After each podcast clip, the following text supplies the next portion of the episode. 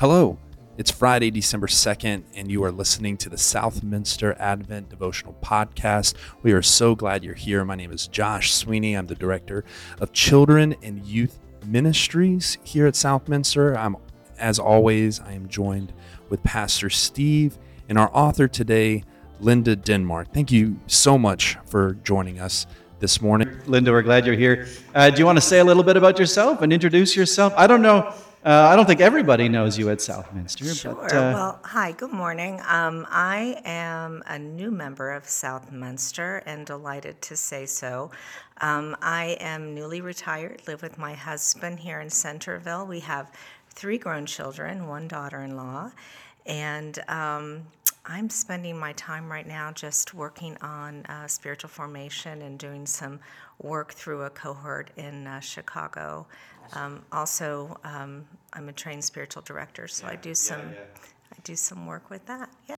Well, that's wonderful. Well, thank you so much for being with us here today. And um, if you could just read uh, your devotion and your reflection, and we'll just have a brief discussion afterwards. So this scripture comes from Acts 13, verse 25. But the one you've been waiting for all these years is just around the corner, about to appear. How we yearn to see God. In the Hebrew scriptures, the New Testament, and even today, the people of God ask to see him.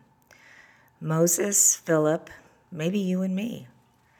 Christmas time is the wondrous time of year that we are reminded that our request has been granted. God, in his infinite mercy, revealed himself to us in the person of Jesus. This just and merciful God man who simply said, If you have seen me, you have seen the Father. Do as I do, love as I love. yeah, that's great. I love that. Uh, it strikes me, Linda, every year with Christmas, I mean, we know the story, right?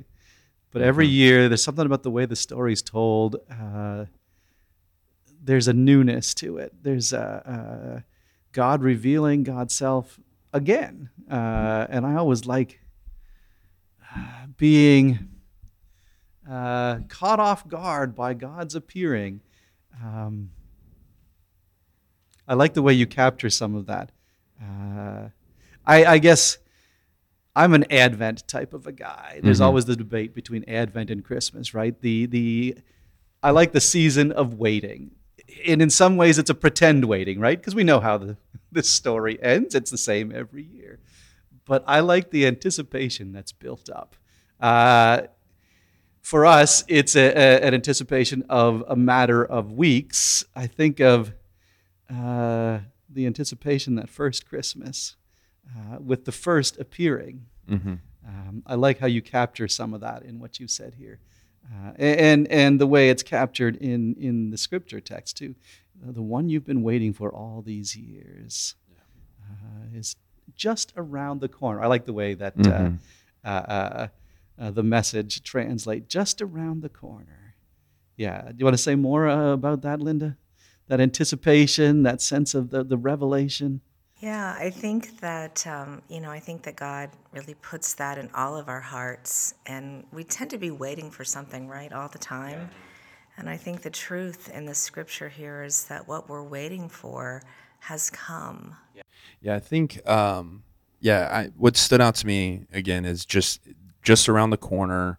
Just you know, it, it, it's there. It's the anticipation. It's the building. Uh, the quote that kind of came to my head was, um, you know, it's popularized now. Um, the darkest is as dawn. It is just as dark before the dawn. Um, something to that effect. And yeah, and and that's part of the Christmas message, right? Like it, it, it is that same repetitive kind of beat, but just so many different things kind of get added into it. You know, I think over the last few years, the refugee part of of Jesus, Mary, and Joseph has, has really kind of taken more, in in my opinion, of what what I've seen kind of preached center stage. Right. And then, you know, there will be years where it's, you know, we have no room, you know, kind of that kind of piece will will will get drawn upon. And so just every year you know there seems to be something more highlighted you know and and with us coming out of covid coming out of you know kind of the pandemic where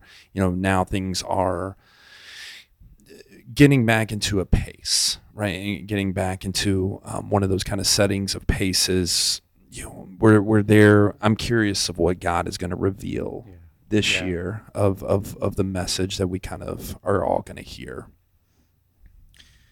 yeah, and I like I like Linda too the way you connect in the anticipation, kind of general anticipation with all of our personal senses of anticipation or or longing and yearning and how that is met every year.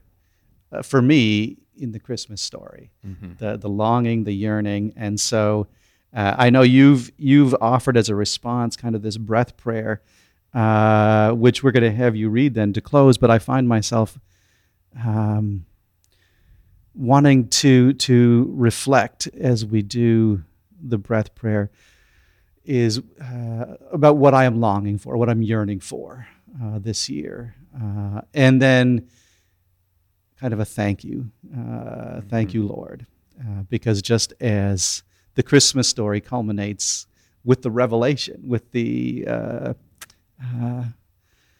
the incarnation, the birth of Jesus uh, that I have some trust that um, my longing and yearning will also be heard and responded to in some way. Um, yeah. Yeah, I think um, the breath prayer is an ancient way to spend time with God, and it's a discipline that I have just really found to be life giving. Um, God gave us breath, and deep breathing really um, it, it nurtures our body it calms our nervous system down and then when you add prayer to that there's something uh, really beautiful that can happen in your soul. I find, especially with scripture breath prayer, and scripture just lends itself to breath mm-hmm. prayers. Um, I'll give you a couple, for instances, of go tos to me. So, breathing deeply in, and, and you say, Be still and exhaling and saying, and know. Yeah. Yeah. Beautiful. Uh, another one would be, um, The Lord is my shepherd as you inhale. Exhaling everything. I have everything that I need. Yeah. And doing that uh, on a repeated basis when the anxiety is just reaching through you and just really it's culminating in your body yeah. and your spirit it's a beautiful way to connect with god yeah, yeah.